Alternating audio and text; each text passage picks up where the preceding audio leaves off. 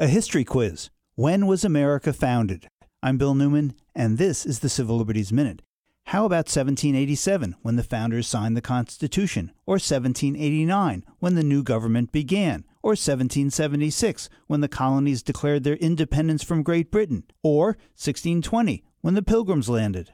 But an answer front and center in the New York Times major reporting initiative called the 1619 Project is that the country's birth date could and should well be August 1619 when a ship arrived in the colony of Virginia bearing a cargo of 20 to 30 enslaved Africans, quote, an arrival that inaugurated a barbaric system of chattel slavery that would last for the next 250 years.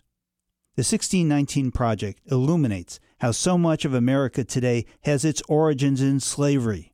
From our industrial power and economic might to our electoral system and our legal system and health and music and violence and income inequality, for example.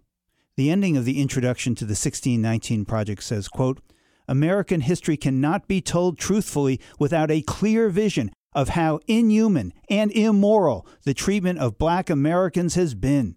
By acknowledging this shameful history, by trying hard to understand its powerful influence on the present, perhaps we can prepare ourselves for a more just future. The Civil Liberties Minute is made possible by the ACLU because freedom can't protect itself.